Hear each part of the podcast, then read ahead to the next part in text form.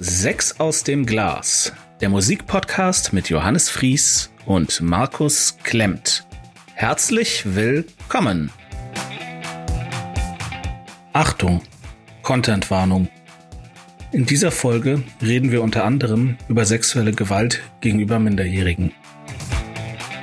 Bevor es losgeht, hier die Ergebnisse der letzten Ziehung.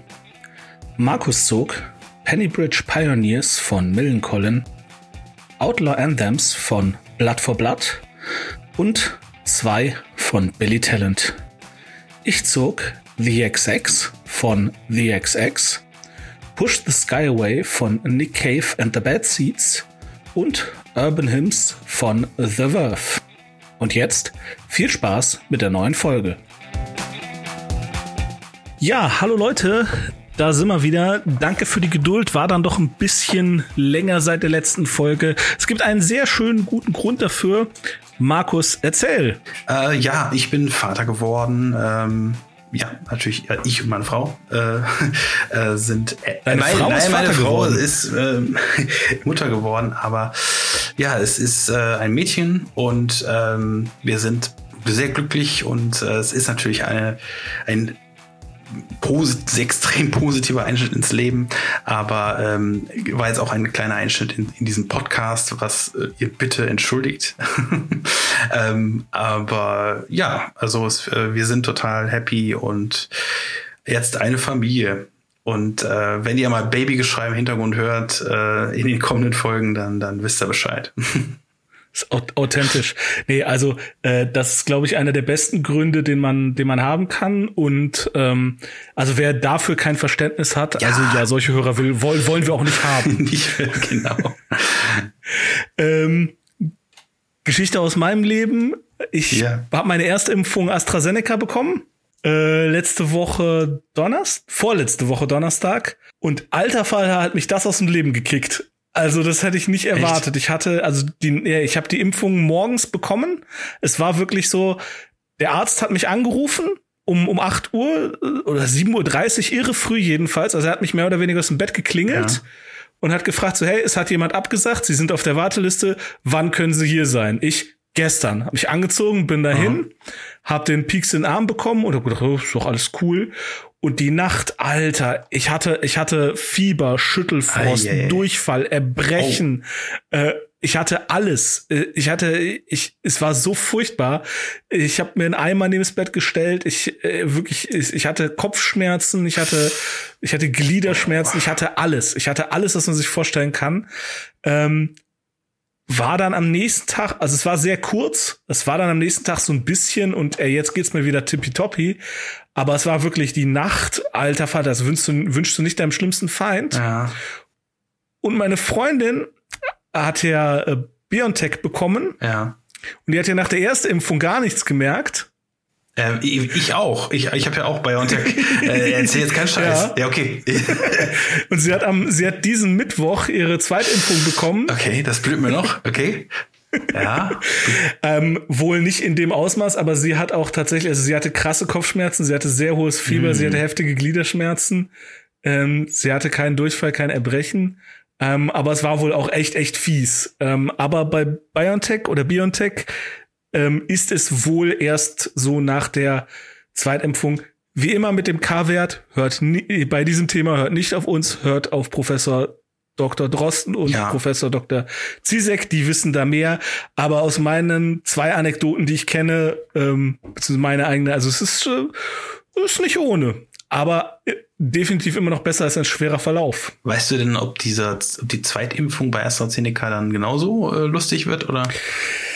Da soll es wohl äh, nicht so sein. Also die erste Impfung, äh, die Zweitimpfung bei AstraZeneca soll entspannt Okay. sein. Das hoffe ich auch sehr. Ich will es nicht nochmal erleben. Ja, das Aber muss ja wenn so oder so, so ist, durch. dann- Ja, genau, also wenn dem so ist, dann Okay. ist dem halt so. Ja, krass. Okay, gut. Gut, dann sprechen wir über Musik. Das mal, genau, nach so langer Zeit. Okay, Du musst genau, anfangen. ich fange an. Ähm, gut, Platz drei. Ähm, willst du kurz raten? Also das alte Spielchen.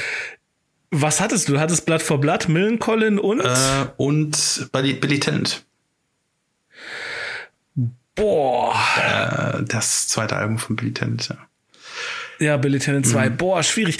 Billy Talent steht und fällt damit, ob man die Stimme erträgt oder nicht. Ja, ähm, schon. Aber ich würde fast vermuten, äh, also Millencolin kann ich mir nicht vorstellen, die sind zu gut. Ich sage Billy Talent. Nee, Millencolin. Ja, Millencolin Penny Bridge Pioneers ähm, aus dem Jahre 2000, äh, 37 Minuten. Okay, ich fange mal an. Also, die Stadt Örebro in oder Örebrö in äh, Schweden hat etwa et, über 100.000 Einwohner. Vier davon machen ordentlich Krach. Die Band Millencolin sind bereits seit 1992 äh, ein Begriff in der Skatepunk-Szene.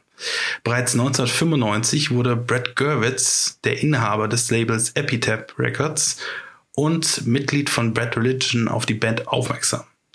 Er nahm sie unter Vertrag und somit begann unter anderem eine Welttournee. Außerdem wurde im Jahr 2000 das erste Album außerhalb von heimischen Gefilden Skandinaviens aufgenommen.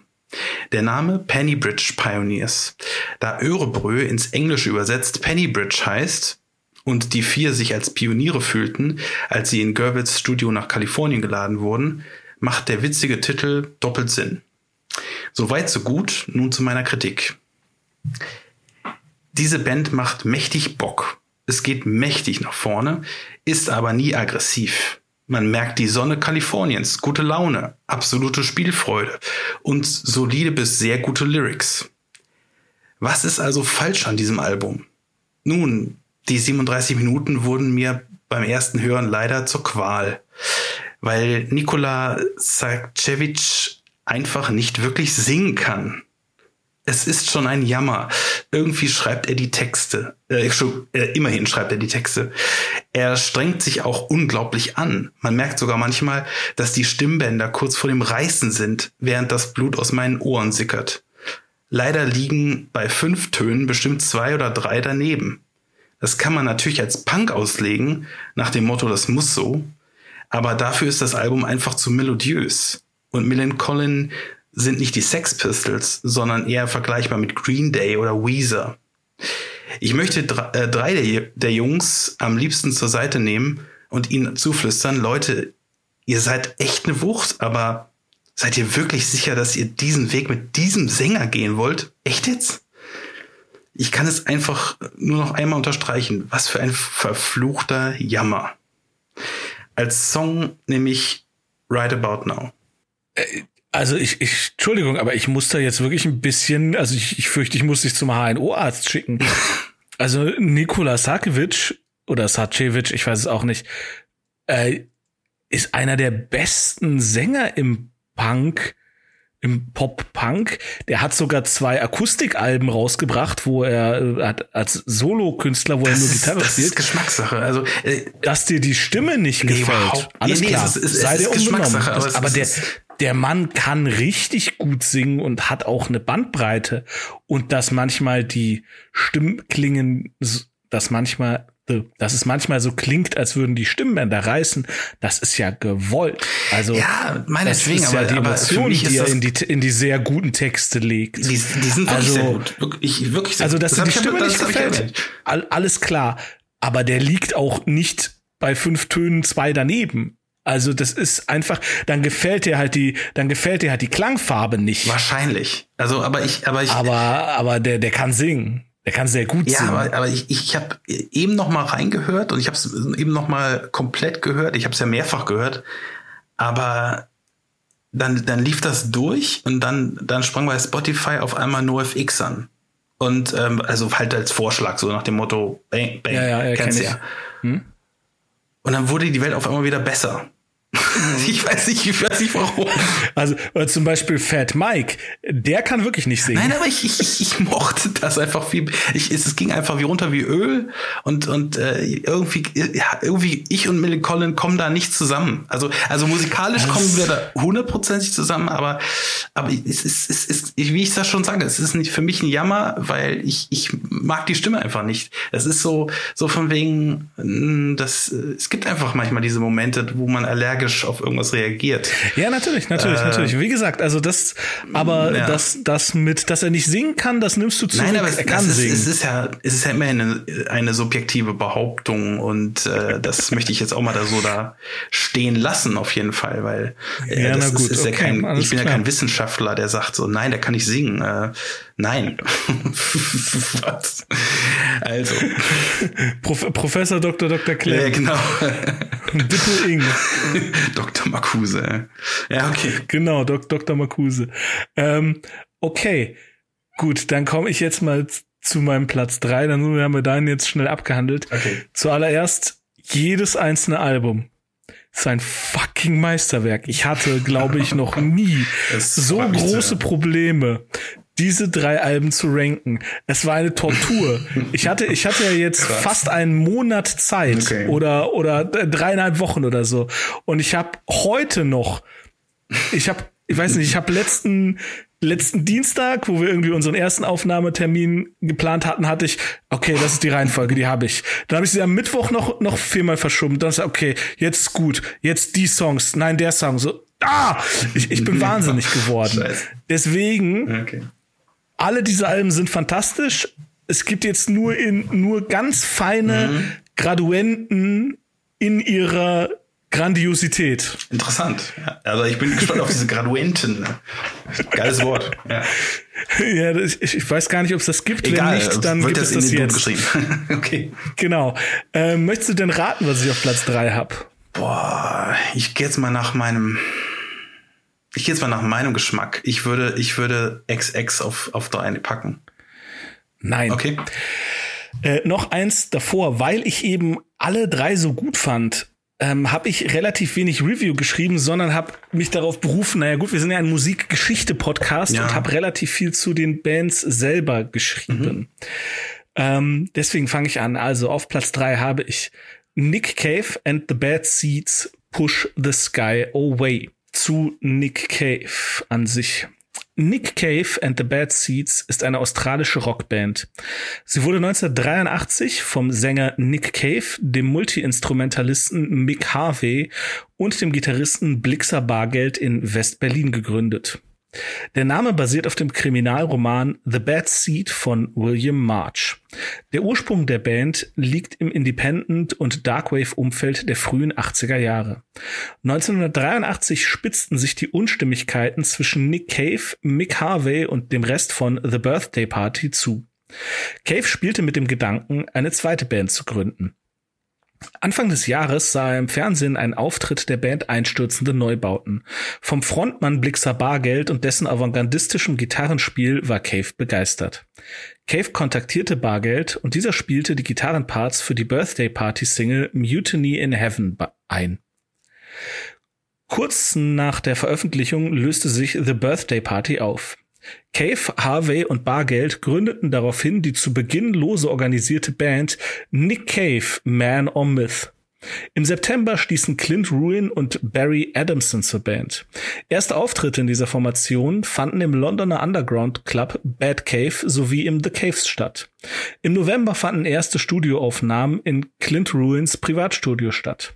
Kurz vor Ende des Jahres verließ dieser diese Band. Ähm, er wurde durch Hugo Race ersetzt. An der ersten Tour konnte Blixer Bargeld nicht teilnehmen, da er selbst mit den einstürzenden Neubauten durch Europa tourte. Tracy Pugh übernahm stattdessen die Gitarre.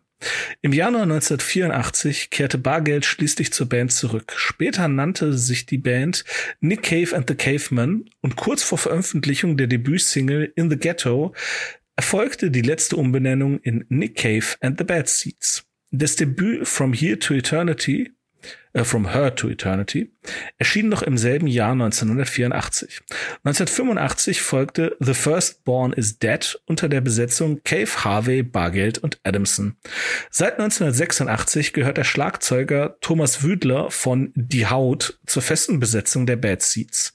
1993 stieß der Multiinstrumentalist Warren Ellis zur Band. Das kommerziell erfolgreichste Album der Band ist Murder Ballads aus dem Jahr 1996. Das darauf enthaltene Duett mit Kylie Minogue, Where the Wild Roses Grow, wurde ein weltweiter Hit. 2003 verließ Blixer Barger die Band. Anfang 2009 verließ ebenfalls das Gründungsmitglied Mick Harvey die Band. Im Februar 13, im Februar 2013 erschien schließlich Push the Skyway. Ob und warum Nick Cave and the Bad Seeds der Gothic-Kultur zuzurechnen sind, ist umstritten. Nick Cave selbst bezeichnete seinen Kultstatus in der Gothic-Kultur als beängstigendes Missverständnis und erklärte, dass er es verabscheuen würde, wenn er als der erste Goth in die Geschichte einginge. das ist aus der deutschen Wikipedia. Ich habe das gefact-checkt ähm, und habe tatsächlich das entsprechende Interview ähm, aus dem äh, vom NMI aus dem Jahre 1988 gefunden und da gibt's wunderbare Zitate. Also Nick Cave sagt auch zu dem Reporter Dinge wie ich muss ständig mit Trotteln wie dir sprechen. Ja, gut, die müssen auch viel aushalten, die NMI-Leute. das ist super. Herrlich. Also, ähm, das Album ist erschienen, wie gesagt, am 18. Februar 2013. Es dauert 42 Minuten und 40 Sekunden. Es hat einen Metascore von 82. So fantastisch dieses Album ist, so sehr fehlen mir die Worte zu beschreiben, warum dem so ist. Hier sind einfach Genies am Werk. Bereits der Opener We Know Who You Are verbreitet einen epischen Minimalismus, der seinesgleichen sucht. Die sanfte Hook vom Bass und das zurückgenommene Klavierspiel mit etwas Hall, darüber Caves unvergleichbare Stimme. Es folgen Streicher und diverse Holzbläser. Einfach perfekt. Auch White Lovely Eyes und Waters Edge wissen zu überzeugen. Vor allem die atonalen Streicher in letzterem verströmen einen eigenartigen Grusel. Mit Song Nummer 4 erreicht die Platte dann ihre absolute Größe. Jubilee Street ist einfach ein Meisterwerk. Aber auch danach bleibt es spannend und abwechslungsreich. Wer meiner Empfehlung bezüglich Grinderman aus Folge 6 gefolgt ist, sollte auch hier unbedingt reinhören. Ja, auf die Liste packe ich, wie zu erwarten, dann Jubilee Street. Ja. Aber ähm, es ist wirklich, also es ist richtig, richtig geil. Also ich hätte das nicht gedacht, weil Where the Wild Roses Grow hasse ich leidenschaftlich. Ja, okay. Es sei dir gegönnt, das, ist okay. Das ist, das ist so richtig. Also, ich fand jetzt Grinderman super. Ich fand jetzt dieses Album super. Mhm. Ich weiß nicht, ob ich mir die allen alten auch anhören sollte. Ich habe es irgendwie im Gefühl, dass ich eher Warren Ellis als Nick Cave Fan bin. Ja, äh, also Warren Ellis ähm, macht schon eine Menge aus wegen der, wegen diesem, wie, ähm, wegen der Geige, die er spielt. Ähm, also der, der hat, hat eine ganz eigene Art, Geigen zu spielen und ähm, klingt jetzt total komisch, aber und, und der macht halt nicht nur, spielt nicht, nicht nur Geige, der ist ja Multi-Instrumentalist. Ja, der spielt alles Mögliche. Und ähm, ich durfte die Bad Seeds halt mittlerweile dreimal sehen und jedes Konzert war anders. Und ähm, aber ich, ich habe, ich werde es nie vergessen, äh, die, der Auftritt von ähm, Warren L. speziell oder generell die, Band bei, bei Jubilee Street. Also live ist dieses, dieser Song noch mal dreimal größer als, ähm, als auf Platte. Das kann man sich kaum vorstellen, wie das Ding abgeht live. Und weil es ist ja nun mal ein Song, der, der ganz la langsam anfängt und dann immer schneller wird. Ja. Und ja, der, der eskaliert der richtig eskaliert geil. richtig geil. Und das Heftige ist halt, ähm, also du musst dir vorstellen, die treten ja auch mit Anzug auf, auf, auf ähm, also richtig edel. Ach, so. der muss doch die Suppe runterlaufen. Ja, und das, das krasse ist, ähm, Warren Ellis ist ja so ein Zausel mit so einem Bart und so. Und, und dann ja, muss man ich gesehen. so ich finde, er sieht ein bisschen aus wie Terry Pratchett in jüngeren ja, Jahren. kann sein. Und das, das Geile ist, der, der spielt dann halt ähm, lange Zeit äh, Geige auf dem, auf dem Song und ähm, irgendwann greift er dann halt zur Gitarre, wenn es richtig, richtig abgeht. Und, und dann gibt's diesen Moment live, wo der, also gab's diesen Moment live zumindest, dass er quasi die Geige beiseite legt, den, den Geigenbogen hat er dann praktisch nach hinten in sein Jackett gesteckt. Ähm, du musst dir das so vorstellen, also, also praktisch Wie so ein wie so, Köcher. wie so ein Köcher, ja, also nach hinten in, in sein, äh, wie, so, ein- wie so eine Art Kleiderbügel, also der gar nicht vorhanden ist und äh, er hat das dann einfach, weil er nicht irgendwo nicht, nicht anders haben wollte äh, und nicht an- anders haben, keine Ahnung, der wollte es einfach da, reinstecken, also, also weil es praktisch ist und dann hat er schnell zur Git- Gitarre gegriffen und dann re voll reingegrätscht Und das sah so geil. geil, aus. Also, es sah so, so schräg aus, weil der sah dann aus, also der, der hing halt diese. Ich verstehe schon. Äh, es sah aus wie so, wie so ein kaputter Vogel irgendwie. Das ist so, Als hätte er einen Buckel. Das ist, ja, so ein bisschen Buckel und so ein bisschen gebrochene Flügel irgendwie. Ganz komisch. Ein ganz komisches ich, Bild. Ich, ich, versuche ein, ich versuche ein Foto davon zu finden äh, ja. und äh, packe es äh, in die Show Notes. Wäre geil. In, ist in so einem akustischen Medium immer schwierig. Ja, so, ja, sowas. es ist halt, also live kann man das auch schwer greifen, weil die, die gehen, also, obwohl die so, so ruhig sind, also im Gegensatz zu Grinder Man, eher ein ruhiges Metier fahren, äh, geht Nick Cave auch ab wie Schmitzkatze. Das ist halt mehr so der Priester auf der Bühne, ne? so der, der den Teufel austreibt aus dem, aus dem Publikum. Das muss man einfach mal erlebt haben. Also, wenn mal wieder Konzerte ja, also, äh, möglich sind. Ja, ja, also ich, äh, bin da hinterher, aber das ist jetzt seit, ist ja sowieso, wenn jetzt pro Folge immer ein Künstler bei mir hinzukommt, den ich live sehen muss, also ja. da bin ich ja so, das, aber ja gut, sobald es mir erlaubt ist, bin ich wahrscheinlich eh jedes Wochenende auf dem Konzert. Genau, genau. Aber das, das, das Wort ist ein bisschen, ja, ist nicht so mein Lieblingswort, aber das Wort transzendental passt dazu, hundertprozentig. Ja. Verstehe. Okay. okay, dann reden wir jetzt über ja Reden wir jetzt über Blatt vor Blatt? Jetzt reden wir über Blatt vor Blatt, genau. Gut, dann eine kurze Voranstellung. Mhm. Ähm, am 25. Juni 2012 wurde Eric Medina, Schauter der Bostoner Band Blood for Blood, verhaftet. Es bestand der dringende Tatverdacht der Vergewaltigung eines 13-jährigen Mädchens. Weitere Informationen zum Verfahren sind nicht verfügbar. Die Band gab einige Tage später ein Statement ab. Eric Medina ist nicht mehr Teil von Blatt for Blatt und die verbleibenden Mitglieder können keine weiteren Angaben über die Zukunft der Band machen. Ja, also ich bin natürlich auch über diese Nachricht gestoßen bei meiner Recherche. Gruselig genug, aber ich widme mich natürlich nur der Musik jetzt erstmal, ähm, rein ja. diesem Album. Und ähm, ja, alles andere ist jetzt erstmal sekundär. Gut, also Blood for Blood, Outlaw Anthems heißt das Album von 2002. Ähm, 34 Minuten lang. Und äh, ja, meine Rezension. Blood for Blood ist eine Hardcore-Punk-Kapelle aus Boston, Massachusetts, ähm, seit 1994 gegründet. Äh, machten die Oi-Punks um die Frontmänner White Trash Rob Lind und Eric Buddha Medina seit 1997 unter dem Label Victory Records Musik. Alles weitere zum Werdegang und der noch offenen Zukunft der Band hat Johannes ja eben bereits vorgetragen. Nun zum Album aus dem Jahr 2002. Ähm, Heilige Macaroni. Ich habe lange nichts mehr gehört, das was dermaßen in your face ist.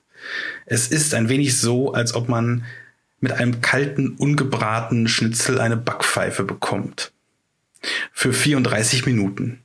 Nein, ich muss mich korrigieren. Es ist eher so, als ob man 34 Minuten lang mit dem Fleischhammer malträtiert wird und dabei noch lacht. So in etwa. Es geht aber bei Outlaw Anthems nicht nur um die Mucke, denn die ist wahrlich hardcore. Nein, äh, für mich ist es wie ein Blick durch ein Schüsselloch. Eine Art Milieustudie, ein bewegtes Stillleben, das das Leben aus der White Trash Schicht samt aller Enttäuschungen, Wut, Gewalt und Entbehrungen akkurat einfängt und in Musik gießt dass es da teilweise recht unhübsch zugeht und Kraftausdrücke an der Tagesordnung sind, gehört einfach dazu. Damit gehe ich quasi noch mit. Weniger Verständnis habe ich für die Frauenfeindlichkeit in manchen Texten. Äh, ich werde die Lyrics am Anfang von So Common to So Cheap äh, nicht wiederholen. Einfach widerlich. Äh, das hat der Band tatsächlich den Platz eins gekostet. Ich muss dann aber doch nochmal auf die Musik zurückkommen. Hier fiel mir auf, wie wenig Blood for Blood selbst auf musikalische Regeln und Vers, Chorus, Vers Schemata geben. Nämlich gar nichts. Es ist verdammt erfrischend, eine Punkband zu erleben, die so konsequent auf alles, wirklich alles pfeift. Dass das Ganze dann auch noch geil klingt, fein produziert ist und genialerweise wie ein Fake-Live-Konzert samt klirrendem Glas im Hintergrund daherkommt, einfach nur genial. Man hat das Gefühl, mitten in einem Konzert voller Skinheads und Hooligans zu sein und nimmt dann doch aufgrund der räumlichen Distanz keinen Schaden. Also, ich fand dieses Album kurzweilig und spannend. auch wenn ich nicht White Trash bin, durfte ich für einige Zeit mal in den Kopf dieser nicht gerade berühmten sozialen Gruppierung reinschauen. Songs ähm, Ain't Like You, in Klammern Wasted Youth Teil 2 Natürlich. und White Trash Anthem. Natürlich. ja. Ja. Ähm, es ist halt wirklich schwierig, ne? Ja. Äh, ich möchte noch zu Protokoll geben, dass alle Songs und alle Texte sind von Rob Lind, Ja. nicht von Eric Medina. Auch alles, alle Songs geschrieben. Es gibt eine Nachfolgeband von Rob Lind, die heißt Ramallah. Die sind auch ziemlich gut. Leider nicht so gut wie Blatt für Blatt, aber die sind auch sehr gut. Und es freut mich, dass du im Prinzip genau das erkannt hast. Erkannt, ne? Also, Ja. beziehungsweise, dass du das Gleiche daraus, mehr oder weniger das Gleiche daraus ziehst wie ich. Weil ich finde auch, so Common So Cheap ist es mega ekelhaft, der Anfang. Es ist wirklich, ne? Ja, ja.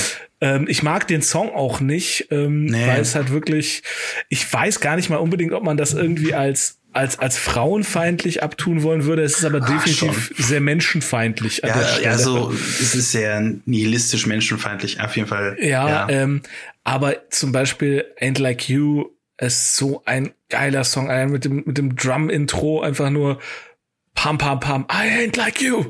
Ist ich so muss auch kurz sagen, also ich fand beim ersten Hören so, dachte ich so, Moment mal, dieses Intro, äh, was ich, wo ich gar nicht dachte, dass es, oder nicht wusste, dass es ein Intro überhaupt ist. Ähm, bisschen zu lang. ja, da dachte ich so, okay, äh, jetzt, jetzt, jetzt ähm, hört man da halt eine, eine wilde Horde von, von Testosteron geladenen Männern in, im, im, in diesem, wie gesagt, Fake Live, äh, in dieser Fake Live Atmosphäre. Wa- Wahrscheinlich auch echt live aufgenommen, aber, aber halt auf, auf ähm, im Studio dann irgendwie hübsch aufgepoliert.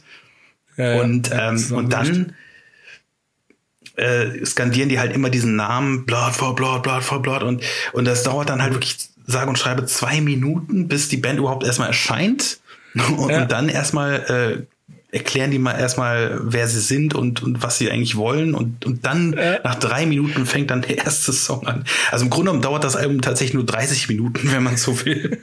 Die wirkliche Musik. Ja, aber es, es, es muss auch so sein. Nee, es Also ist okay. Das baut halt mega Spannung auf. Das ist ja diese, diese, Äh. Dieses, das pumpt einen so richtig auf. Es ist, ähm, ich habe tatsächlich, ich muss kurz, kurz mal so eine kleine Anekdote loswerden.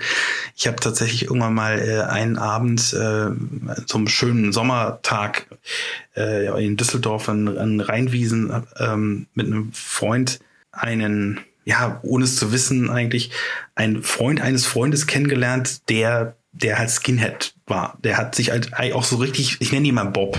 So, er, er, hat sich, er hat sich so vorgestellt, so nach dem Motto, hallo, ich bin Bob, äh, und, und, und er, er kam so eigentlich so, so ziemlich unverblümt daher, so von wegen, ich, ich bin Skinhead. So, so mehr oder weniger. So, und, und, dann, und dann hat er eigentlich mich die ganze Zeit zugetextet. Ich weiß nicht, warum er mich gerade ausgewählt hat, aber er hat mich die ganze Zeit zugetextet, so von wegen, ähm, ja, und, und das und das und das ähm, sind meine, mein, ist das ist das ist mein, mein Kodex und so und so funktioniert das Ganze und ähm, ich, ich äh, prügel mich nur mit Leuten, die damit einverstanden sind und bla bla bla bla bla. So, und, und das ist dann alles schon sehr, ja, sehr äh, in so einer Blase irgendwie das Ganze und aber Ja, auch äh, irgendwie so ein bisschen, bisschen stupide fast schon äh, gedacht, aber ähm, ja, ja, nicht stupide, aber, aber es, ist, es hat so seinen eigenen Kodex, wie seine eigene Welt irgendwie. Ich würde es es ist halt engstirnig. Irgendwie. Ja, Oder- ja, oder- das meine ich jetzt mit stupide, vielleicht engstirnig und, und aber, aber auch vor allem sehr egozentrisch. Also so, Ja. so, so von wegen, ich nach dem Motto, der textet mich halt zu. Ich meine, ich, es war der einzige, den ich jemals kennengelernt habe aus dieser Szene. Und er hat, der war Ja. halt total nett eigentlich, aber ich wollte dann auch nie, nie im Leben was sagen, so von wegen, hey, äh, kannst du mich mal in Ruhe lassen? Äh, kurze, kurze wichtige Frage. Also du meinst jetzt schon ein Skinhead und kein Nazi-Skin, ne? Weil das ist ja schon, das ist ja ein Unterschied. der war nicht rechts. Ganz klar Okay. nicht rechts. Weil es gibt ja halt. Nee, nee, das ging jetzt auch mehr in diese so Richtung, Wie, so wie ähm, Oil Warning. Ja, ja, so in Richtung Euron. Also der, der der sah auch nicht, äh, er war ganz normal gekleidet. Ich hätte ihn auch nie, nie er hatte zwar eine Glatze, klar, aber ich, ich, ich habe nie gedacht, dass der jetzt ähm, irgendwie in diese, diese Richtung pa äh, passte. So, hätte er das nicht gesagt, hätte ich, hätte ich wahrscheinlich nicht gedacht. Äh, aber dann kam er dann auch so an von wegen, hey, ich äh, guck mal hier, ich habe, äh, also wie auch immer, er hat, hat er mit, seinen mit seinen mit seinen Blessuren dann auch so ein bisschen angegeben. Ja, wie auch immer, und ich, es war im Endeffekt ähm, auch ein Erle in Anführungszeichen ein Erlebnis dann, dann den mal kennenzulernen, weil die ticken halt irgendwie schon äh, ganz, ganz eigen. Ich kenne da auch irgendwie nur so drei, vier Leutchen. Ich finde die, also ich kann auch nichts zu sagen. Also ich kenne da zwei, drei, so halt vom, vom Auflegen auch. Äh, und wenn die halt irgendwie ihren Moshpit gestartet haben, so, ja, dann sollte man Abstand nehmen. Ja, ja. Aber die hätten halt, die haben halt, das waren nicht die Leute, die sich dann vorm Club geprügelt haben. Ja? Nee. Und das, das ist, das ist halt das Interessante irgendwie. Aber ja, ähm, Blatt vor Blatt, super Album. Outlaw genau, Anthems. genau. Lass uns dabei. Es ist ja wirklich nur eine Person, die ich kennengelernt habe. Und, genau.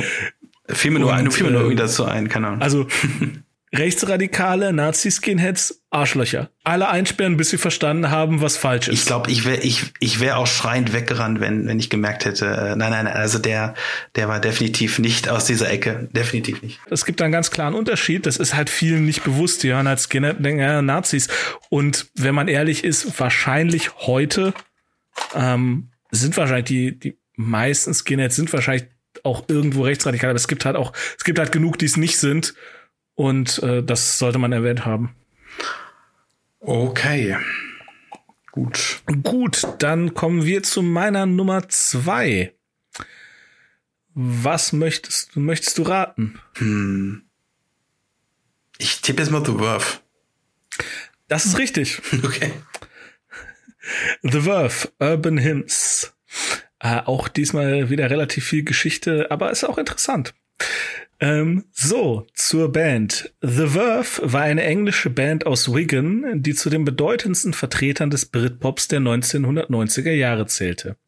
Ihr musikalisches Spektrum reichte von sphärischen Klangwelten und verzerrtem psychedelischem Shoegaze über Rock'n'Roll und bluesigem Soul Rock bis hin zu aufwendig arrangierten Britpop-Hymnen. 1989 gründen die Schulfreunde Richard Ashcroft, Peter Salisbury, Nick McCabe und Simon Jones die Band Verve. Verve äh, fallen, Verve fallen vor allem, boah, was habe ich mir da gedacht, dass ich das geschrieben habe. Verve fallen vor allem durch den charismatischen Frontmann Ashcroft und dessen Bühnenpräsenz auf. Für Behauptungen wie er könne fliegen, nennt, nennt ihn die britische Presse Mad Richard. Im März 1992 veröffentlicht die Band ihre erste Single All in the Mind. Diese kann sich in den englischen Indie-Charts in den oberen Rängen platzieren. Die beiden nachfolgenden Singles landen direkt an der Chartspitze. 1993 veröffentlicht die Band mit A Storm in Heaven ihr erstes Album. Im Sommer 1994 nimmt die Band an der Lollapalooza Tour in den USA teil. Salisbury wird nach diversen Gewaltausbrüchen verhaftet und Ashcroft kollabiert aufgrund von Dehydrierung im Zusammenhang mit Drogenkonsum. Das Plattenlabel Verve slash Deutsche Grammophon veranlasst Ende 1994 gerichtlich die Umbenennung der Band wegen Namensgleichheit. The Verve vollziehen einen Imagewechsel. Die langen Hippie-Men werden gestutzt, auf die Kleidung geachtet und die Hall- und Delay-Effekte fliegen raus. Im Juni 1995 erscheint A Northern Soul. Ashcroft singt erstmals mit voller Stimme und mehr von Liebe, Depressionen und Einsamkeit. Wegen Spannungen zwischen Ashcroft und Gitarrist Nick McCabe verlässt der Frontmann im Sommer 1995 die Band. Ein paar Wochen nach der Trennung findet sich die Band wieder zusammen. Ohne McCabe. Doch Ashcroft stellt bei den Aufnahmen für das dritte Album schnell fest, es ist dieser große Teil von The Verve, der nur entstehen kann, wenn Nick im Raum ist. Ashcroft kriecht zu Kreuze und entschuldigt sich bei McCabe. Wieder offiziell in die Band aufgenommen, spielt McCabe seine Gitarre nachträglich zu den meisten schon aufgenommenen Songs ein. Im September 1997 wurde Urban Hymns veröffentlicht und geriet zum kommerziell erfolgreichsten Album der Band. Das Album ist erschienen am 29. September 1997. Es dauert 75 Minuten und 57 Sekunden, wobei man 15 Minuten Pause zwischen letztem Song und Hidden Track abziehen muss. Ja. Der Metascore ist 86 Und ja, meine Review. Ähm, eigentlich kann ich nichts hinzufügen, was nicht an anderer Stelle schon gesagt wurde. Urban Hymns ist womöglich das definierende Album des Britpops der 90er. Alles, was Travis, Oasis, Blur, Pulp, die Manic Street Oh, Preachers, genau. Die Manic Street Preachers oder Cooler Shaker aufs Tableau bringen, wird hier vereint. Über all dem thront Ashcrofts Stimme wie die eines Predigers.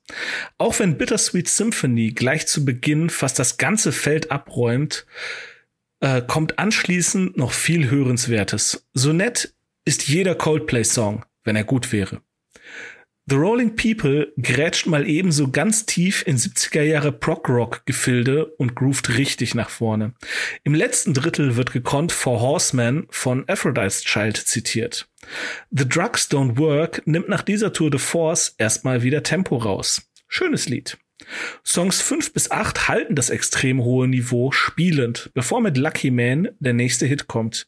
Hier wird schamlos, aber eben auch extrem gekonnt bei Bob Dylan geklaut. Das Einzige, was man dem Album vorwerfen kann, ist die Existenz eines Hidden Tracks. Das ist immer doof. Okay, und es ist ein kleines bisschen zu lang. Abseits davon ein Meisterwerk.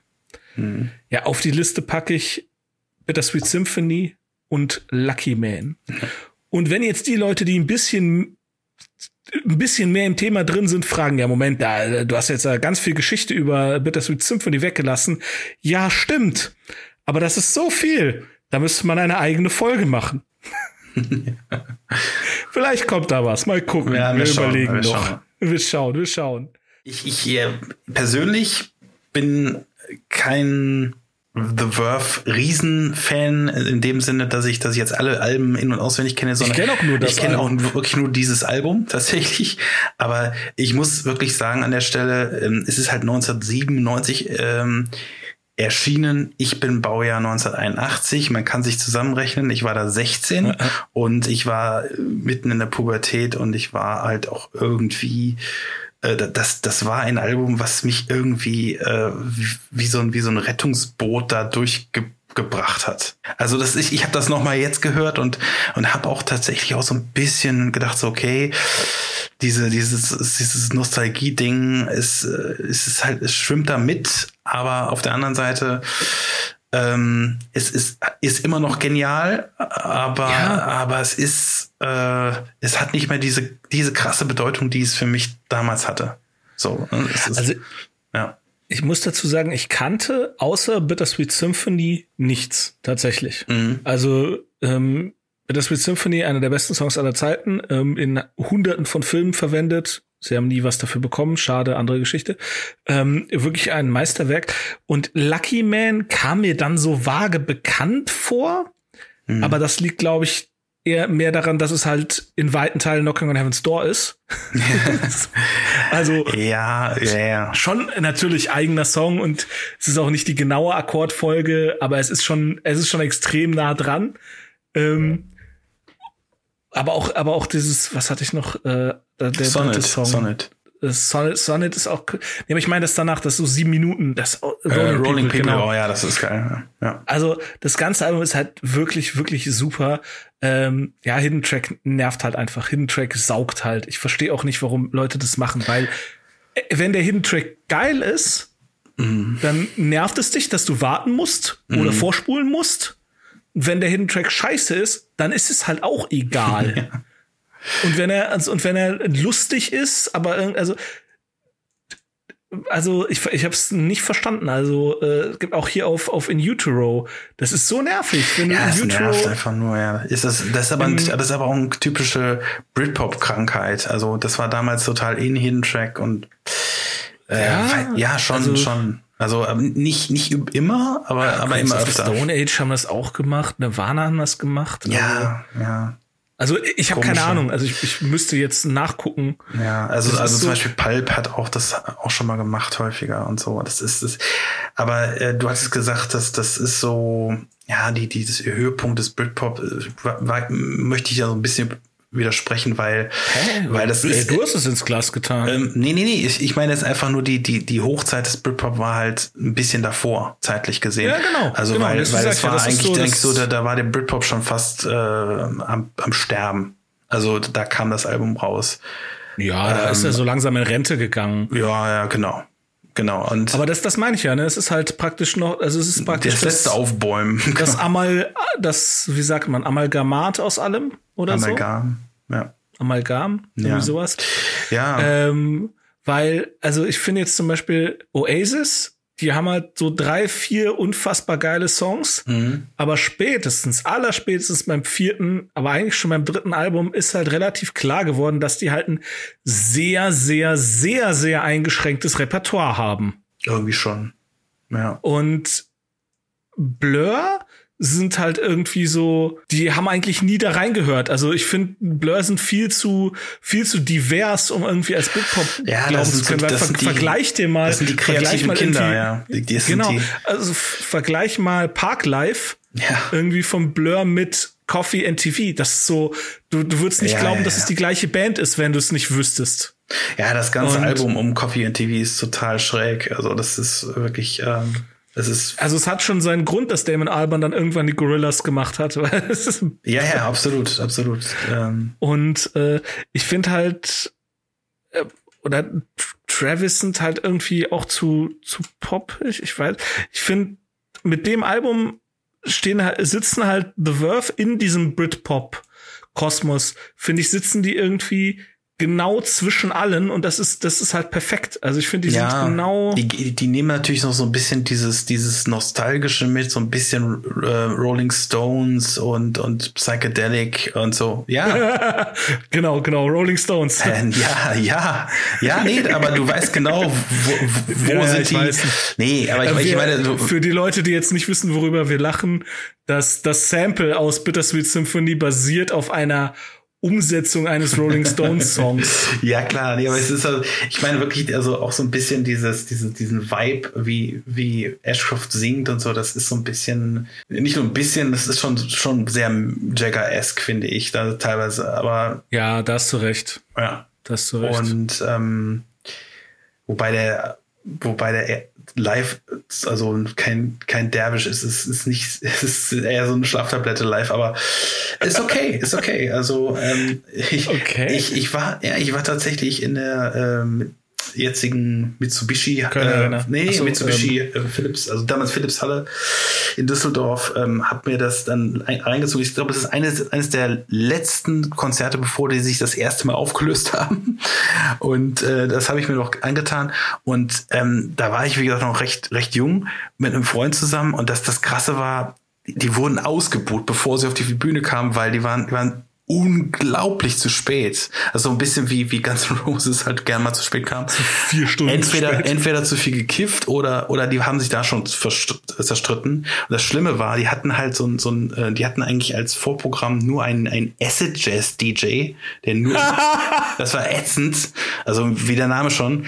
Und, ähm, und die hatten ein, ein Dia-Projektor aufgestellt, mit gefühlt 25 Bildern, die sich immer wiederholten. Oh Gott. Und äh, das ist eigentlich, eigentlich ein Garant dafür, dass, dass die Leute irgendwann die Bühne stürmen. ja, klar. Ja. Der erste Jazz-DJ hat sich auch gedacht, so, oh, scheiße, ey. Ja, das Konzert war trotzdem oh, nachher. Wir, die bezahlen mich nicht. das 90-Minuten-Konzert war trotzdem nachher ganz gut, aber es, es war, ist eigentlich, eigentlich ein Unding, erstmal erst um 10 aufzutreten oder so. Naja, egal. Ja, gut, je nachdem, wann angesagt war. Ja, du denkst, du denkst, die kommen um neun und dann hast du irgendwie eine Stunde lang nur so fürchterliche Musik und, äh, und, und Dia-Show. Irgendwann fliegen die Becher okay. halt, ne? Ja, klar. Naja, ja, Stunde, äh, ich weiß oder, nicht. Oder anderthalb sogar, ich weiß es nicht mehr genau. Es war schon arg. Es war schon übel. Ich hatte, ich hatte zum Glück noch nie so krasses Pech, dass irgendjemand so richtig, also beziehungsweise wenn jemand so spät zu kommen ist, dann hatte das halt gute Gründe fast immer. Also ja. was ich mal erlebt habe, ist, dass halt die Vorgruppe hat die PA zerstört hat. Oh, das, das war arschig. Ja, nicht absichtlich, aber so. es ist halt einfach passiert. Ja, also okay, wegen, okay, äh, wegen einer elektrischen Scheiße. Ne? Also es hat irgendwas, ja, irgendwas, ja, und dann, dann hat's halt irgendwie tatsächlich eine Stunde oder zwei gedauert, mhm. das zu reparieren oder was Neues ranzuschaffen. Ne? Das ist dann halt ist was anderes. Aber dass jetzt jemand irgendwie, weil sie zwei Stunden zu spät gekommen ist, weil er irgendwie im, im Backstage noch irgendwie für vier Groupies bespaßen musste oder so. Ja, schön. Das, äh, das habe ich noch nicht erlebt. Okay. Ja, ja dann okay. gehen wir mal zu Billy Talent drüber. Ja. Genau. Okay. Platz 1 ist Billy Talent mit äh, Duo, DOS 2, was auch immer. Zwei. Genau, zweites ja. Album. Äh, 2006 erschienen, 50 Minuten lang. Äh, Billy Talent ist eine kanadische Rockband aus Mississauga, ich hoffe Mississauga, was auch immer, Ontario. Gesundheit. Ähm, genau. Die Band spielte anfangs Punk, ordnet sich auf, der, auf den späteren Alben jedoch eher im Alternative Rock ein. Ja, man spricht in Musikerkreisen immer gern vom schwierigen zweiten Album. Billy Talents Zweitwerk wirkt völlig überraschend wie eine Fingerübung. Hat von 13 Tracks immerhin fünf Single-Auskopplungen hervorgebracht und in Kanada, Deutschland und Österreich Platin, teils sogar mehrfach Platin erreicht. Man könnte bei dieser Punk-Alternative-Rock-Band bei so viel Erfolg schon fast die Nase rümpfen, anstatt sie zu belobhudeln. Aber das wäre in meinen Augen und Ohren extrem falsch. Zwar ähnelt die Stimme von Benjamin Kovalevich einem Eichhörnchen im Windkanal und ist damit mindestens gewöhnungsbedürftig. Dafür erkennt man Billy Talent halt immer sofort wieder. Die kontrolliert rockenden, verdammt cleveren Gitarrenriffs könnten manchen auch nerven, weil sie halt nie wirklich ausbrechen. Dafür baut die Band halt wie eine Gruppe Top-Ingenieure eine fette Soundwand, die jedem Unwetter standhält das klingt jetzt verdächtig verkopft und nach Math Rock, macht aber einfach nur übelst Spaß. Die Hits und Nicht-Hits greifen hier wunderbar ineinander, so dass ich gar behaupten möchte, dass Billy Talent 2 zu einem der besten zweiten Alben der Rock-Historie zählt. Zumindest für mich tut es das. Okay, ein Fun Fact habe ich dann noch. Äh, eine Figur namens Billy Talent mit zwei L am, am, äh, beim Nachnamen aus einer kanadischen Mockumentary brachte die Band Pets, also P-E-Doppel-Z, mhm, Pets. im, oder Pets im Jahr 1999 zum finalen Namen Billy Talent. Und im März 2000, äh, das ist jetzt nicht der Fun Fact, Entschuldigung, ähm, im März 2006 wurde bekannt, dass der Schlagzeuger der Band Aaron Solo, oh, wieso haben die so komische Namen? Äh, Aaron Solovunik wie auch immer, seit zehn Jahren an multipler Sklerose erkrankt ist. Mittlerweile konnte Soloniuk die Krankheit äh, so weit unter Kontrolle bringen, dass er weiterhin als Musiker arbeiten kann. Also ein Happy End. Als Songs nehme ich Devil in a Midnight Mass rein, This Suffering und Sympathy. Mhm. Nicht Red Flag, okay. Nee, Red Flag habe ich mich ein bisschen satt gehört. Ähm, ja, also ich hätte sonst noch Surrender genommen, aber, aber Sympathy fand ich, fand ich. Ja, gut. Die sind alle, also die sind alle geil. Äh, Surrender finde ich tatsächlich furchtbar. Ja, also, also ich finde, ja, das ist, das ist ja wie, auch wieder Geschmackssache. Aber ich finde, ähm, das, das wirkt halt wie so ein Best-of-Album. Das, das klingt total komisch, so nach dem Motto, ach, wenn du, wenn du nur ein bisschen Billy Talent haben willst, kauf dir die zwei, so nach dem Motto. Kannst du auch einfach die Greatest Hits kaufen, die nach drei Alben kamen. Äh, ja, wusste ich jetzt auch noch nicht, aber ist ja logisch, ja, dass die irgendwann kamen, logisch, ne? Klar. Ja, ja. ja die, das, das dritte Album heißt auch einfach nur drei. Das ist genau, und dann haben sie mit diesem Zahlenkonzept gebrochen, ne? Genau. Ja. Sie haben gedacht, also die, die Typen Irgendwann sind halt mega lustig. Ja. Also die Typen sind wirklich witzig. Ich habe die äh, einmal live gesehen, noch, weil da muss ich jetzt mal nachfragen, weil meiner Information nach ist der Schlagzeuger ähm, der ist nicht mehr der Schlagzeuger von Billy Talent. Also der arbeitet nach wie vor irgendwie als Produzent. Ja, laut, laut Wikipedia ist, ist er das offiziell noch, aber, aber gleichzeitig steht er noch, steht er drin, ähm, quasi seit 2016 irgendwie ähm, beurlaubt oder so, nach dem Motto aus, aus genau, Krankheitsgründen genau, also beurlaubt. Also, ähm, also so, so, hm, also vielleicht wirkt er noch im Studio mit oder so. Ähm, und vielleicht, vielleicht genau, haben die live um, jemand anderen, keine Ahnung. Live haben die auf jeden Fall jemand anderen, weil ich habe die, ich habe die live gesehen einmal mhm. und das war nämlich noch mit dem Aaron Solovoniuk. Du hast recht, die heißen da wirklich alle komisch. Und ja, ey, die waren. Ich auch zu sprechen. Tut mir leid an der Stelle. Ach, ähm, was nur so krass war, das war in Belgien auf dem Großrock. Mhm. Und dann hat er, der Sänger hat er erzählt, so, okay, äh, Aaron ist wieder da, ähm, es geht ihm gut, ähm, und er ist so ein krasser Typ. Er hatte vor, vor drei Wochen hatte er, ähm, also, three weeks ago, he had an open heart surgery. Echt jetzt? Yeah, that's. Also, oh, krass. Open heart surgery. And he's back here because he really likes the people of Belgium. And we're about to play his favorite song. Und er so, pop, pop, pop, and though um, he has still a very small penis, no surgeon can fix that. also, yeah. ich übersetze kurz. Äh, er hatte vor drei Wochen äh, eine Operation am offenen Herzen und er ist froh, dass er wieder hier ist, weil er mag Belgien so gerne. Er hat immer noch einen sehr kleinen Penis. Kein Chirurg der Welt kann das beheben.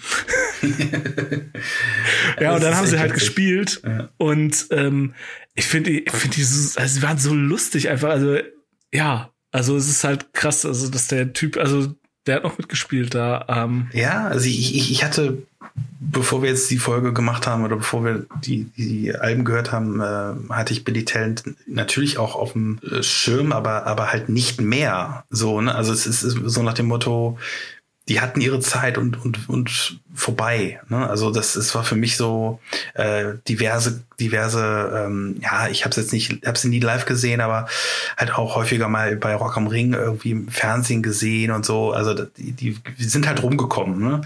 Aber, äh, oder, oder diverse Leute haben auch die Platten zu Hause, die, die ich so kenne. Aber das, äh, ich habe dann gedacht, so, okay, die, die, die, die hatten so ihren Peak und dann sind die weg vom Fenster. Nee. Aber irgendwie, äh, als ich das dann gehört habe, habe ich gedacht, so, man tut denen echt Unrecht, wenn man das so, so weg abtut. Ne? Also, also die, die sind halt so, die hatten, also auch, auch die Frage, warum nur, warum sie nur drei Alben mit Zahlen benannt haben, hat man ein Journal, also es kam das vierte Album.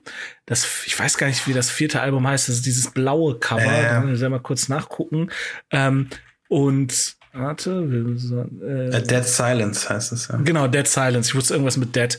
Und dann hat, er, äh, hat, ein, hat ein Journalist gefragt, so, hey, warum heißt das denn jetzt nicht vier? Und dann hat er, hat er der Sänger gesagt, so, ja, wir sind ja nicht Led Zeppelin. Ach, dann gab's ja noch Afraid of Heights. Stimmt. Das war ja, ja auch noch, das war ja auch noch ziemlich bekannt, ja, stimmt. Die sind, sind alle ziemlich gut. Nein, aber ey, jetzt hast du gar nicht, hast du den, fandst du den Witz nicht lustig oder hast du nicht zugehört? Ja, ich habe nicht zugehört. Nein, er wurde gefragt, äh, warum habt ihr das Album, das vierte Album nicht vier genannt? Und dann hat der Sänger gesagt, wir sind ja nicht Led Zeppelin. Ach so, ja, okay, okay, ja, ja, ja. Ähm, ja. Ja. Und also der äh, Billy Talent, die sind halt, die hatten halt wirklich mit den ersten drei Alben hatten die so mega Erfolg. Und wenn die jetzt heute auf Tour gehen, also dann verkaufen die halt auch so, also eine Mitsubishi Arena verkaufen die wahrscheinlich aus. Mhm. Und dann spielen die halt drei, drei, vier neue Songs und den Rest hat die alten. Aber ich finde eigentlich alle fünf Alben, die ich kenne, finde ich sehr gut. Also Dead Silence ist auch super. Viking Death March und Surprise, Surprise, auch super geiler Song. Stimmt, stimmt, der ist gut. Ja. Ähm, und deswegen, ähm, aber freut mich, dass ich, ich hatte bei Billy Telt, genau wie du sagst, ne, ähm, Eichhörnchen im Windkanal. Es gibt halt Leute, die halt direkt sagen, boah, ey, nee, dieses Quäkige, das geht ja gar nicht. Ja, kann man, kann man nicht viel gegen sagen. Ist halt. Kann man nicht viel äh, sagen. Nee, es ist hate it, uh, hate it or love it. Ja. Ja. Uh, pff, ja, ich wollte jetzt auch nicht so Captain Obvious sein, aber ich, im, im Endeffekt, im Endeffekt äh, mussten die auf eins, weil ich, ich hatte wieder Bock, äh, Billy, Billy Tillen zu hören in letzter Zeit. Dadurch bekommen zumindest, ja. Genau. Alles klar. Dann kommen wir jetzt zu The XX. Mhm. So, dann erstmal, also das Album heißt The XX von The XX. Und das ist, wie, wie schnell kann ich das hintereinander sagen? The XX, The XX, The XX, The XX, okay. Äh, ja, Künstlerinfo. The XX ist eine 2005 in London gegründete Indie-Pop-Rock-Band. Die Bandmitglieder besuchten gemeinsam die Elliott School im Londoner Stadtteil Putney. Bereits im Alter von 15 Jahren spielten sie zusammen und traten vor Publikum auf. Mit der Gitarristin Romy Croft und dem Bassisten Oliver Sim verfügte die Band über zwei verfügt die Band über zwei Liedstimmen. Hinzu kamen noch Baria Qureshi an Keyboard und Gitarre und Jamie Smith am Drumcomputer. Mit ihrem Song Crystallized machten sie Anfang 2009 erstmals eine breite Öffentlichkeit auf sich aufmerksam. Im selben Jahr stellte die Band ihr Debütalbum fertig. Zwar verfehlte die vorab veröffentlichte Single Basic Space die Charts, das Album verkaufte sich dennoch sehr gut. Anschließend ging die Band auf große Tour durch Europa und die USA. Ende Oktober 2009 fiel Baria Qureshi bei einem Auftritt in London wegen Erschöpfung aus. Mitte November 2009 erklärte sie wegen persönlicher Differenzen ihren Austritt aus der Band. Seitdem sind The XX ein Trio. The X der Stil von The XX zeichnet sich durch glasklares, minimalistisches, fein akzentuiertes Gitarrenspiel und federleichte Harmonien sowie den selbstbewusst schläfrigen Wechselgesang der beiden Sänger aus. Der beiden Stimmen wie auch immer. Mhm. Die Bandmitglieder nennen unter anderem Susie and the Banshees, The Cure, Joy Division, Eurythmics und New Order als ihre größten Einflüsse. Das Album ist erschienen am 14. August 2009, dauert 38 Minuten und 34 Sekunden, hat einen Metascore von 85 heute kein einziges Album dabei, das nicht diesen Metascore unter 80 hat. Krass. Also äh, ich war da nicht der Einzige, der es schwer hatte mit dem Bewerten, mhm. offenbar. Also wenn es diese um diese drei Alben geht. Ähm, ja, jetzt zur Band selber. Ähm, bereits das Intro weckte Erinnerungen an diverse gute Szenen aus Film und Fernsehen. Selten mhm. wurden, selten wurden ohne eine Zeile Text so viel Emotionen erzeugt. Das anschließende Glockenspiel von VCR bohrt sich tief ins Hirn und bleibt dort und man darf das erste Mal Romy Crofts wunderschöne Stimme lauschen. Crystallized steigert das Niveau nochmal mit einem Hauch Western und galoppiert nach vorne. Croft und Sim singen von einer Beziehung, die kurz vorm Zerbersten steht. Island hält das enorm hohe Niveau spielend und behandelt den oftmals schwierigen Übergang von einer Freundschaft in eine Liebesbeziehung beziehungsweise die Angst vom Scheitern und den Verlust der Freundschaft. Nachdem auch Heart Skip the Beat nicht nachlässt, ist klar, hier kommt kein schlechter Song mehr. Die gesamte Platte wirkt trotz der minimalistischen Produktion episch. Immer wenn die Handclaps nerven könnten, hören sie auf oder begeben sich in den Hintergrund. Die gezupften Gitarren klingen oft wie Harfen und geben den kühlen elektronischen Beats die nötige Wärme. Ein Meisterwerk. Unbedingt anhören. Mhm. Auf die Liste packe ich Intro, Crystallized und Islands. Und ähm, ich habe dann mal auch nachgeguckt, weil mir, mir war das so hundertprozentig sicher, dass ich Intro hund, dass ich dann tausendfach ja. gehört habe.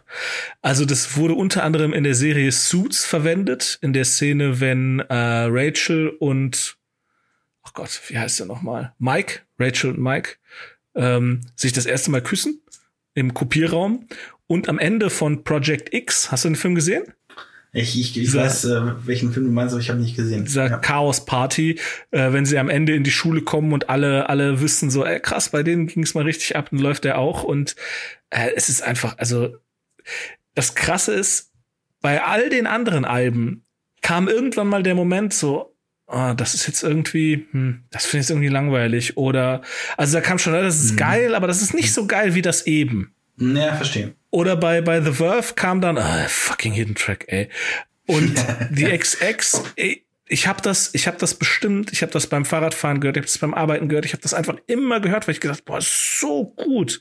Das ist einfach wirklich jedes Mal, vor allem, weil es ja eigentlich so überhaupt nicht meine Musik ist. Nee, also nee, normalerweise genau. müsste ich das mit der Kneifzange nicht anfassen. Ja, weil es genau, so eigentlich das genau Gegenteil ist. Also weil es so, weil es so ruhig ist und weil es so strukturiert ist irgendwie. Ja, es, ja. Ist, es ist, aber ich finde das so geil, weil vor allem, und das muss man auch sagen, die waren da ja super jung. Also das sind ja so ja, halbe super, Kinder. Super krass, ja. Also alle, das sind ja also auch, auch, alle, ne, auch alle, alle vier. Ja. ja. ja. Ähm, und dann schon in so jungen Jahren sowas abzuliefern, mhm. ähm, das ist, das ist schon krass. Also die waren ja alle keine, keine 25 äh, ich glaube, ich glaube teilweise nicht mal 20. Also völliger Wahnsinn. Mhm. Und ey, also hört euch das an. Also es, es ist es ist ganz anders, als es ist nicht, nicht Metal, gar nichts. Also da, da ist keine, da ist keine, also da sind Gitarren drin, aber da ist kein, davon ist keine einzige verzerrt. Da wird nicht geschrien, nicht gebrüllt. Da ist, da ist, glaube ich, auch nie ein echtes Schlagzeug zu hören. Nee. Beats halt. Beats. Ja, genau, Drumcomputer. Ja. Ähm, aber es ist, es ist halt wirklich, wirklich, wirklich gut. Und vor allem, also das ist ja auch selten, dass ähm, Mann und Frau gleichzeitig singen, mhm. beziehungsweise halt zusammen und jetzt nicht nur mal irgendwie ein Duett, sondern wirklich ein komplettes Album durch. Das ist ja wirklich selten. Und die sind halt beide richtig gut.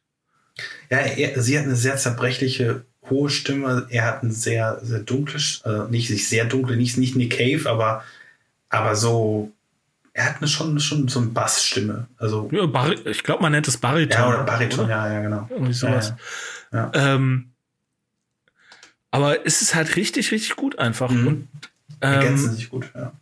Ja, ähm, und das Ganze ist auch, die, die Texte sind manchmal so ein bisschen, ja, also entweder sind die Texte so total on the nose, mhm. so wirklich, ja, okay, ihr seid noch jung und Liebe und Beziehung und so alles, also so Coming of Age ist ein bisschen schwierig.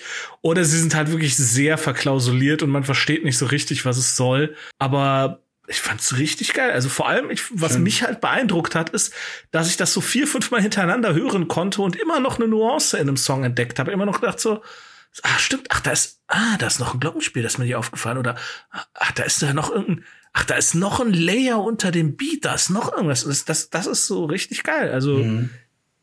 Fantastisches Album. Cool. Ähm, Freut ja. mich. Ja, Dann, ich habe mein Glas ähm, schon hier vor mir. Ich auch. So, dann zieh du mal zuerst, weil ich habe zuletzt vorgestellt. Ging es noch auf? War noch ja, es, ist, es hat komischerweise so ein bisschen geklebt. nach, nach, Was hast der, du damit gemacht? Nach der langen Zeit. Und ich habe dann eben nichts gemacht. Ja, ja. Hm. Okay. Ähm, hm. Jetzt wird es mal wieder ein bisschen härter. Killswitch Engage Incarnate. Sehr gut, sehr gut. Okay, was habe ich? Uh, the Unwinding Hours. The mhm. Unwinding Hours sagt mir gar nichts. Mhm. Finde ich gut. Okay. So, was hast du noch? Um.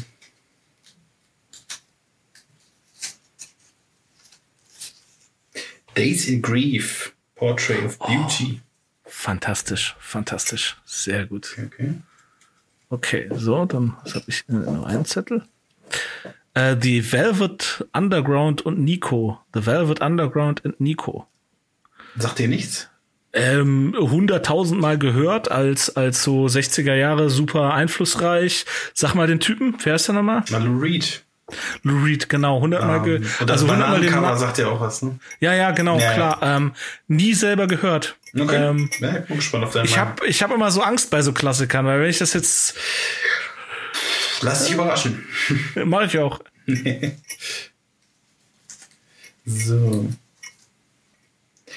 Circle of Grin, Beauty of the Beast. Oh, das ist ja geil.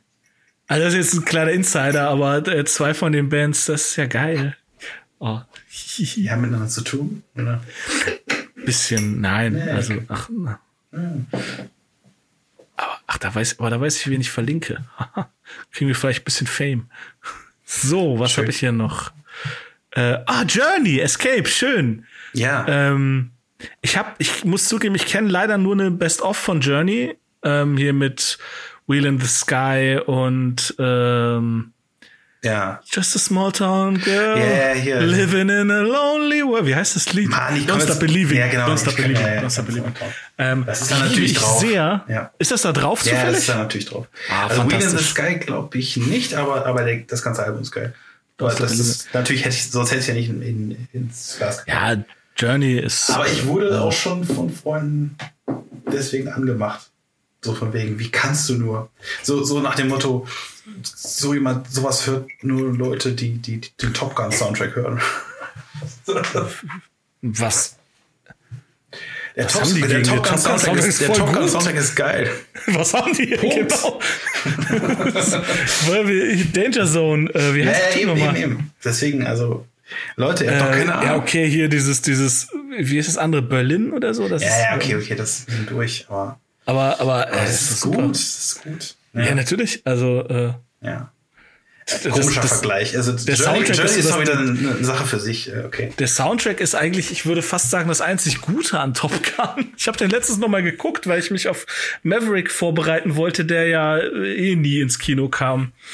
äh, ja, irgendwann kommt er, aber das ist. Ähm. Ja, ja. ja, also der hat da bestimmt nicht mal diesen homoerotischen Charme. Wer weiß. Das ist so lustig. Ähm, Okay, okay. Lassen, lassen wir das. Ja, ähm, wir versuchen natürlich jetzt ähm, wieder einen zweiwöchigen Rhythmus einzuhalten. Ja. Aber habt Verständnis, wenn die Folgen ab jetzt äh, Vielleicht gibt's dann mal Genau. zwei Tage Verspätung oder sie kommt ein bisschen früher oder so. Also wir können und wollen das aktuell einfach nicht garantieren und sagen, Ja. hey, es gibt alle zwei Wochen Donnerstag gibt's eine Folge. Ja, das ist wahrscheinlich furchtbar für die Abonnentenzahlen, aber hey, wir machen das immer noch aus Spaß an der Freude. Ja, genau. Und ähm, ja, also Markus fühle ich da in keinster Weise unter Druck gesetzt. Äh, wir nehmen auf und Genau. äh, wann wir, wann wir Zeit haben und wie es klappt. Genau. Es, äh, ich ich höre dann am Bettchen meiner, äh, meiner Tochter dann immer solche Metal-Alben. Mach das, mach das. ja, das ist immer Musikalische Früherziehung ist wichtig. Genau, hervorragend. Alles klar. Dann ähm, folgt uns auf Instagram, äh, kommentiert fleißig, erzählt euren Freunden von uns ähm, und möchtest du unseren Zuhörern noch irgendwas mitteilen? Ähm, nee, aber ich, ich, also ich kann nur sagen, äh, hört euch ruhig mal wirklich ähm, die Alben an, wenn nicht die Alben. Also, weil, weil es sind wirklich Alben-Alben, glaube ich, die wir jetzt hier Ja. hatten. Oder gro- Die zum größten Teil zumindest. Ähm, und wenn nicht die Alben, dann, dann kann ich nur auf unsere Spotify- Spotify-Playlist nochmal verweisen, die wir versuchen zu pflegen. Genau das. Da Alles packen klar. wir nämlich Dann, die Songs rein, genau. Ja, Genau. okay. dann tschüss. Ciao. Das war's für heute von uns. Vielen Dank für die Aufmerksamkeit. Wenn ihr mögt, abonniert uns doch und erzählt auch euren Freunden von uns. Ihr findet uns auf Spotify, iTunes, Deezer, Google Podcast und Amazon Music.